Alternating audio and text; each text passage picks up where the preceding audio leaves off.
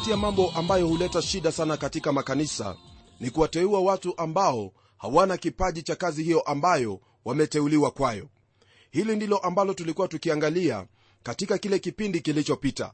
Tulikuwa tukinena habari za huyu tito ambaye paulo alimwacha kule krete ili aweze kutengeneza yaliyopunguka kwa kuwaweka wazee katika kila mji kama vile alivyomwamuru.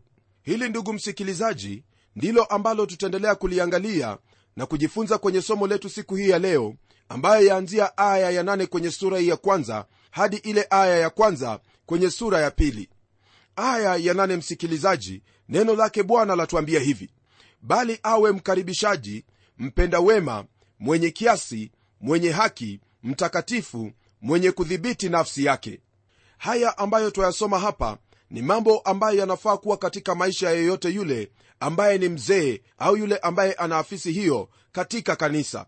Haya ni mambo ambayo wayajua mambo ambayo ni ya wazi kabisa ambayo hayawezi kuonekana kwa maneno bali ni lazima yaonekane katika matendo. Kwenye aya ya tisa, neno la bwana laendelea kwa kutwambia hivi. Akilishika lile neno la imani vilevile vile kama alivyofundishwa apate kuweza kuwaonya watu kwa mafundisho yenye uzima na kuwashinda wenye kupinga kwa mujibu wa andiko hili ndugu msikilizaji kuna mambo ambayo yanajitokeza waziwazi mambo ambayo ni lazima mzee wa kanisa awe nayo. Jambo la kwanza ni kwamba ni lazima alishike neno la imani kama vile alivyofundishwa. Rafiki yangu hakuna njia yoyote ile ambayo mzee wa kanisa iwaweza kufundisha au kuweza kufanya kazi ya kiroho ya kuwaongoza watu pasipo kwanza kushika neno hilo la imani ambalo amefundishwa iwapo mzee atakuwa hana mafundisho yoyote yale basi kile ambacho kitafanyika mara kwa mara ni kwamba kutakuwepo na vurugu na hali ya kuchanganyikiwa kwa kuwa huyo ambaye anafundisha hajui kile ambacho anakifundisha. Jambo hilo ni jambo lenye hatari sana. Jambo ambalo wewe mchungaji ni lazima uliangalie kwa umakini. Ndiposa nina wazo hili kwa kila mchungaji ambaye ana wazee wa kanisa kwamba ni vyema hawa wazee wasiwe tu ni wazee kwa jina bali wawe ni wazee ambao wanajua kile ambacho wamefundishwa wawe na wakati wa kujifunza neno la mungu na ikiwezekana hata waweze kufanya masomo ya biblia kusudi wajue kile ambacho wanakiamini ili waweze kukifunza hicho kwa njia iliyo bora njia iliyo barabara kabisa kama vile neno la mungu lilivyo. Jambo la pili ni kwamba ni lazima awe mtu ambaye iwaweza kuwaonya watu kwa mafundisho yenye uzima. Swali ambalo lipo hapa ndugu yangu ni hili je mtu yawezaje kuwaonya watu kwa mafundisho yenye uzima iwapo yeye mwenyewe hajui kile ambacho amekiamini? Hii ndiyo sababu ya mimi kusema kwamba jambo la kwanza ambalo lafaa kuwepo ni kwamba huyu ndugu ambaye ni mzee wa kanisa awe ni mtu ambaye anajua kile ambacho amekiamini kutokana na yale mafundisho ambayo ameyapata. Rafiki yangu iwapo wewe ni mzee wa kanisa ni lazima ujue kile ambacho umekiamini ili uwe na huo uwezo wa kuwaonya wale watu kwa mafundisho yenye uzima.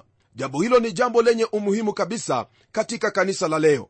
Kisha jambo la tatu ni kwamba ni lazima awe na uwezo wa kuwashinda wale ambao ni wenye upingamizi. Hili jambo la tatu lajijenga katika mambo yale mawili ya kwanza. Kwa kuwa kuna watu ambao hupinga neno la mungu kwa njia moja au nyingine. Lakini ikiwa unajua kile ambacho wakiamini basi wewe utakuwa na fursa ya kuweza kuwapinga hao ambao wana upingamizi katika mioyo yao. Rafiki yangu mzee wa kanisa ndiposa nitakuomba uweze kutafuta njia ambayo waweza kujifunza biblia maana biblia hii ndiyo ambayo waitegemea nawe unawajibika kusoma biblia hii. Kuna mambo mengi sana ambayo waweza kujifunza kutoka kwenye biblia hii kwa kuwa biblia hii inajisimamisha yenyewe nawe unapoisoma biblia hii itakusimamisha wewe mbele ya wale ambao ni wapingamizi wako na kama vile stefano alivyokuwa na hekima ya mungu kwa kuwajibu wale waliokuwa wamemshtaki hivyo ndivyo itakavyokuwa katika maisha yako. Msikilizaji hilo ndilo jambo ambalo wafaa kulifanya. Ningependa kuongezea kwa kusema kwamba jambo hili hasa la kulisoma neno la mungu sio tu kwa wazee wa kanisa peke yao au viongozi bali wewe muumini pia wafaa kufahamu hilo ambalo umeliamini. Maana mara kwa mara utakutana na watu ambao wanasema kwamba hili siyo neno la mungu lakini ukiwa unajua kile ambacho umekiamini na umefundishwa jinsi inavyohitajika utawashinda hao wenye kupinga na hata wengine wataokoka kwa kuwa unalijua hilo ambalo unaliamini. Ndugu yangu usipuuze hata kidogo kwenda katika chuo na kusoma au kufanya masomo ya biblia kwa njia ya posta. Tunapogeukia aya ya kumi ndugu msikilizaji twaingia kwenye kipengele ambacho chanena kuhusu ushuhuda mbaya wa wale watu wa krete ni lazima ukumbuke kwamba watu wote ni wenye dhambi na watu wote ni ndugu kwa njia hii kwamba wote ni wenye dhambi. Msikilizaji ila ningependa ufahamu kwamba kuna undugu huo ambao huu katika mungu ambao sio wa watu wote kwa kuwa undugu huo huja tu kwa njia ya mtu kuzaliwa mara ya pili kwa kufanyika kuwa mwana wa mungu kupitia kwa imani katika kristo yesu. Naam sote kwa hakika ni wana wa adamu na katika adamu sote twafa kwa sababu ya dhambi zetu lakini katika kristo yesu yeyote anayemwamini huyo hafi tena katika adamu bali hufanyika kiumbe kipya katika kristo. Hata hivyo msikilizaji tukigeukia hawa watu wa krete hawa walikuwa na ushuhuda mbaya kabisa. Neno la mungu lasema hivi kwenye aya ya kumi. Kwa maana kuna wengi wasiotii wenye maneno yasiyo na maana wadanganyaji na hasa wale watohara ambao yapasa wazibwe vinywa vyao. Msikilizaji maneno haya ambaye yananenwa hapa ni maneno ambayo najua kwamba wewe mwenyewe umepata kuona wakristo ambao wananena jinsi hiyo.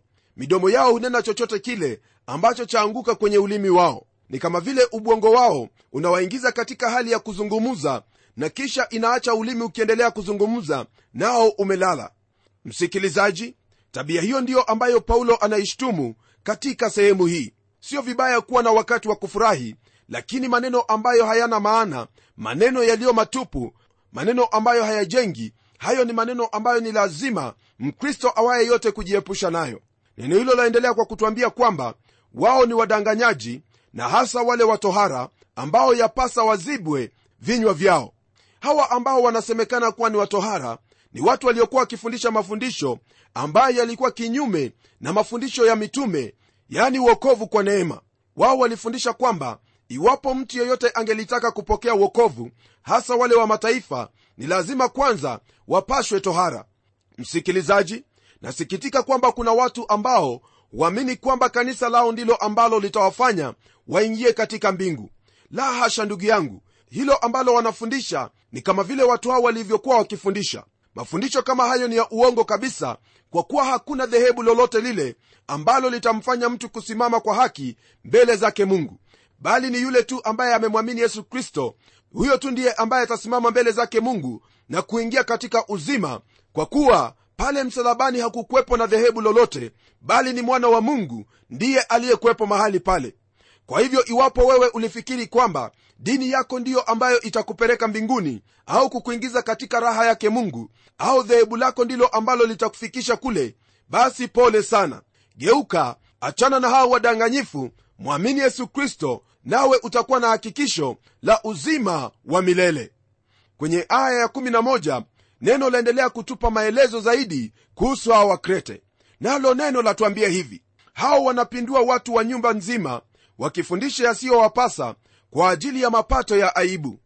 Kwa hakika msikilizaji hili ambalo watu hao walikuwa wakifanya walikuwa wakifanya jambo ambalo sio la kukubalika hata kidogo. Ningependa ufahamu kwamba popote ambapo neno la mungu lapandwa shetani pia huingia mahali pale.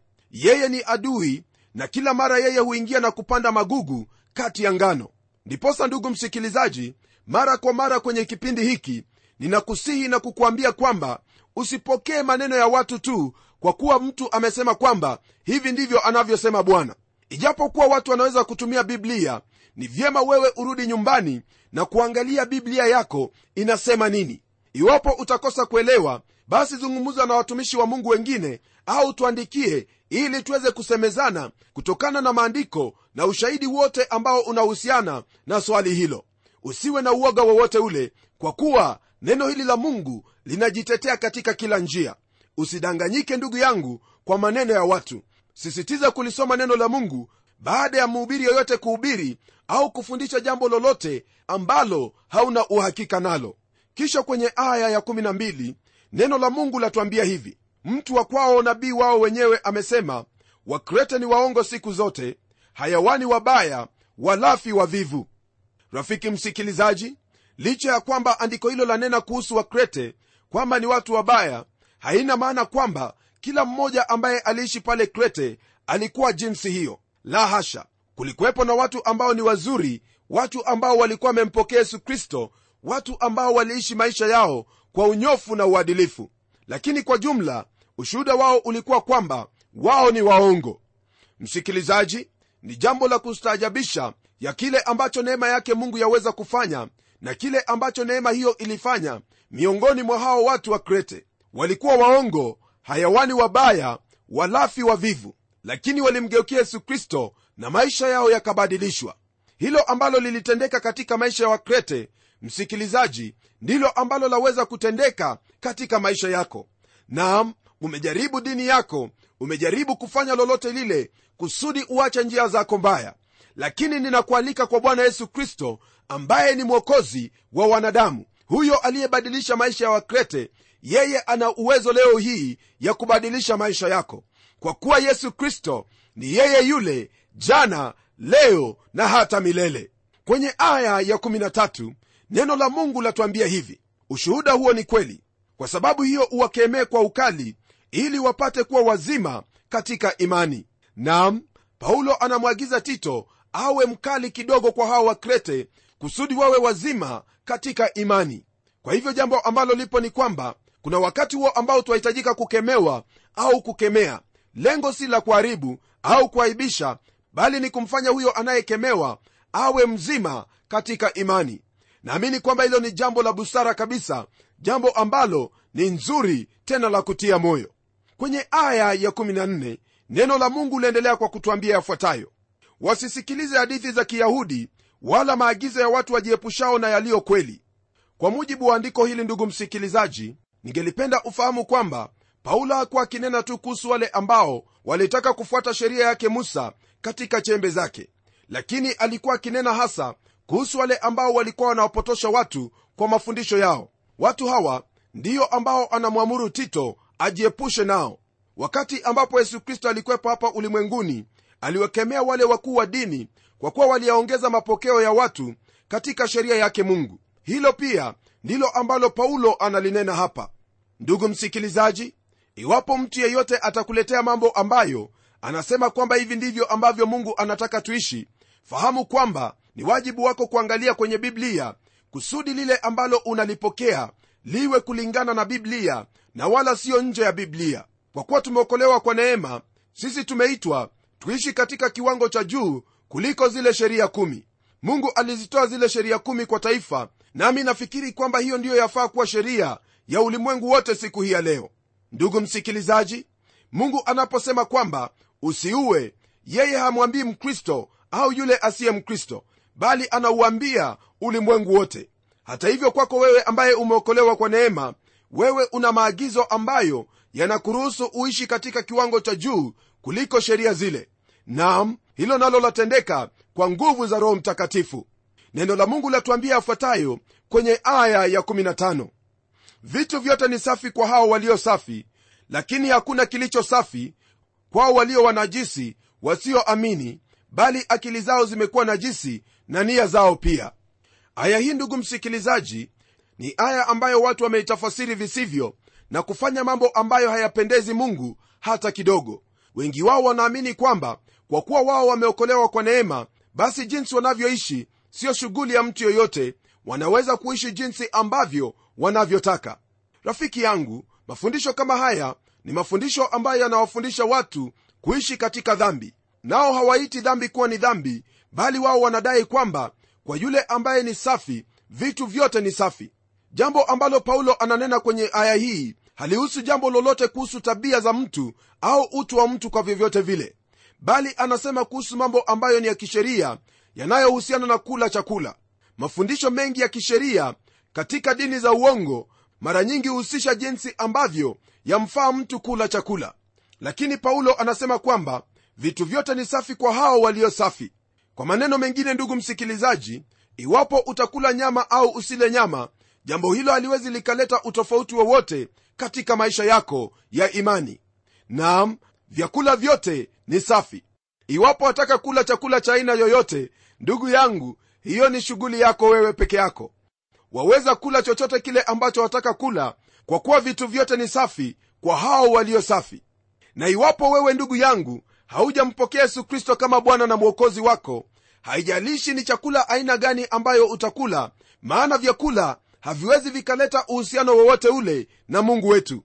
La hasha hakuna njia ya kuokolewa kwa kuacha aina fulani ya chakula na kula aina nyingine. Fahamu kwamba ndugu msikilizaji yesu kristo alisema kwamba sio kile ambacho kinaingia kwenye mdomo ndicho ambacho humfanya mtu kuwa najisi bali ni kile ambacho hutoka katika kinywa cha mtu mambo hayo ni wazi kabisa kwa kuwa unapotazama mtu akinena iwapo atanena uchafu basi utajua kwamba huyo mtu ni najisi toka ndani yake. Nitakuuliza usome kile kitabu cha mathayo sura ya 15 aya ile ya 18 hadi 20 nawe utastaajabu kuona yale ambayo kristo amenena ambayo humfanya mtu awe najisi. Kwenye aya ya 16 ambayo pia ni aya ya kumalizia kwenye sura hii ya kwanza neno la mungu lasema hivi wanakiri ya kwamba wanamjua mungu bali kwa matendo yao wanamkana ni wenye machukizo waasi wala kwa kila tendo jema hawafai. Rafiki msikilizaji hili jambo ambalo neno la mungu latuambia hapa ni jambo ambalo lipo tena laonekana waziwazi. Kuna wengi ambao wanadai kwamba ni waumini lakini katika maisha yao siku baada ya nyingine wao wanamkana mungu. Wanalikana neno lake mungu. Waweza kumwona mtu amebeba biblia kubwa sana na ameiweka kwenye kwapa lake hadi kuning'inia upande mmoja. Kila mtu anapomwona mtu yule anaamini kwamba yule mtu kwa hakika ni mtu aliye mtakatifu mtu anayempenda mungu. Lakini mara unaposikia ushuhuda wa mtu huyo utapigwa butwa kwa kufahamu kwamba hana ushuhuda hata kidogo. Nam ushuhuda wake ni mbaya ushuhuda ambao unakana kwamba anamjua mungu. Ni kweli kwamba alibeba biblia kubwa lakini hakuna lolote lile ambalo analiamini katika biblia hiyo. Rafiki yangu waweza kukana biblia kwa maisha unayoyaishi waweza kumkana mungu kwa maisha ambayo wayaishi. Elewa kwamba lolote ambalo walifanya aidha hilo laonyesha kwamba wewe unamcha mungu au laonyesha kwamba wewe unamkana mungu. Watu ambao humkana mungu wao ni wenye machukizo waasi wala kwa kila tendo jema hawafai. Je matendo yako yanakiri kwamba wamjua mungu au yanamkana mungu. Naamini kwamba wewe ni mwenye busara na utafanya lile ambalo la kupasa kusudi matendo yako yaweze kukiri kwamba unamjua mungu. Tunapogeukia sura ya pili ndugu msikilizaji twaingia kwenye sura ambayo yasisitiza kwamba ni lazima kanisa liwe mahali ambapo neno la mungu lafundishwa na kuhubiriwa. Kipengele cha kwanza ambacho tutakizungumzia hapa ni kwamba ni lazima kanisa lifundishe mafundisho ambayo yanakubalika kulingana na neno lake mungu. Msikilizaji iwapo mafundisho mema hayatakuwepo yani mafundisho ambayo yanatokana na biblia basi mkusanyiko huo sio kanisa hata kidogo. Unapotazama kwenye sura ya pili ya kitabu cha matendo ya mitume neno lake mungu latuambia yafuatayo ambayo kanisa la kwanza lilifanya. Neno lasema hivi kwenye sura hii ya pili aya hii ya 42 wakawa wakidumu katika fundisho la mitume na katika ushirika na katika kuumega mkate na katika kusali.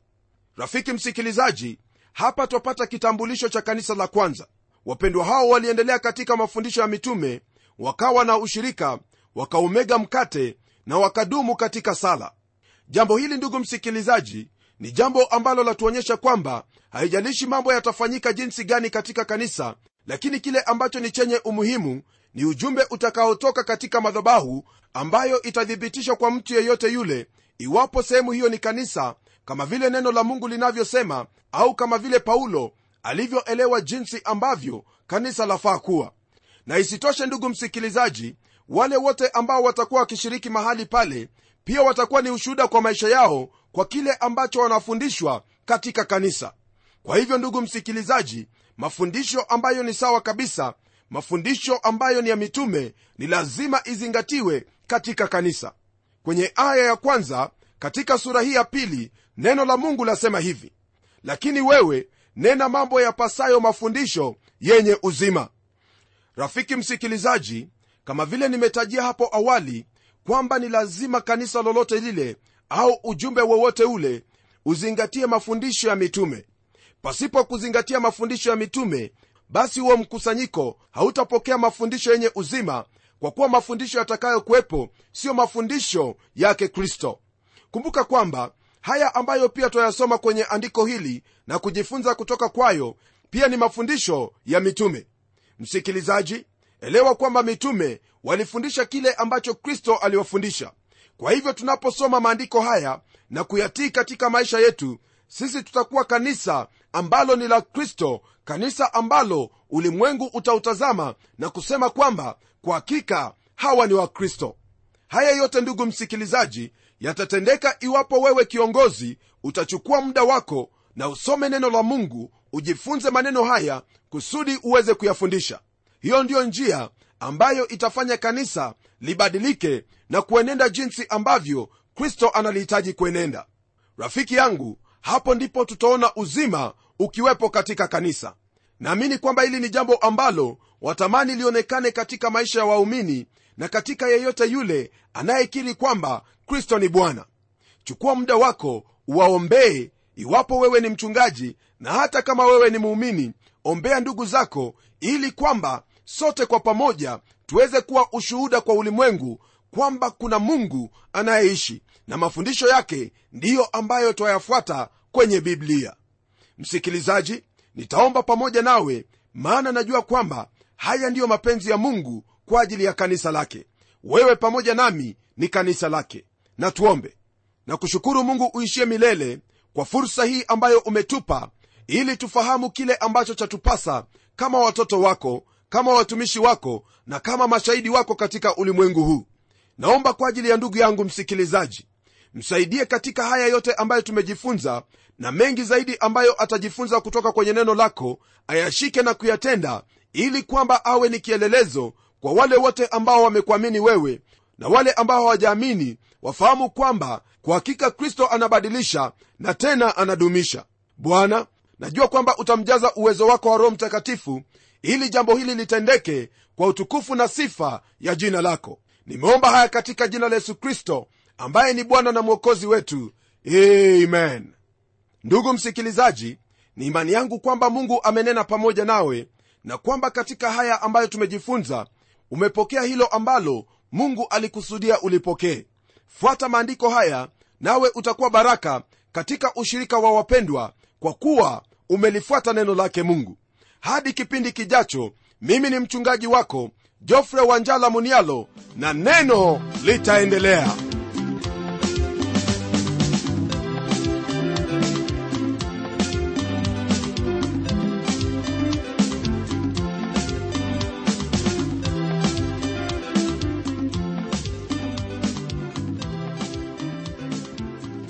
tunashukuru tunashukuru tunashukuru. Iwapo una jambo la kutuambia au pengine ungependa tukutumie vijitabu vya kukuinua kiroho hebu utuandikie barua na utuambie hivyo. Anwani yetu ni kwa mtayarishi kipindi cha neno transworld radio. Sanduku la posta ni 21514 nairobi kenya. Au pia waweza kutumia anwani yangu ya email ambayo ni pomodo at twr co ke kumbuka msikilizaji wangu unapotuandikia barua andika anwani yako kikamilifu na pia utuambie jina lako. Na hivi ni ili tuweze kukuhudumia vilivyo. Asante. Na hadi wakati mwingine ndimi mtayarishi wa kipindi hiki pamela Omodo nikikuaga nikikutakia bwana yesu maishani mwako. Neno litaendelea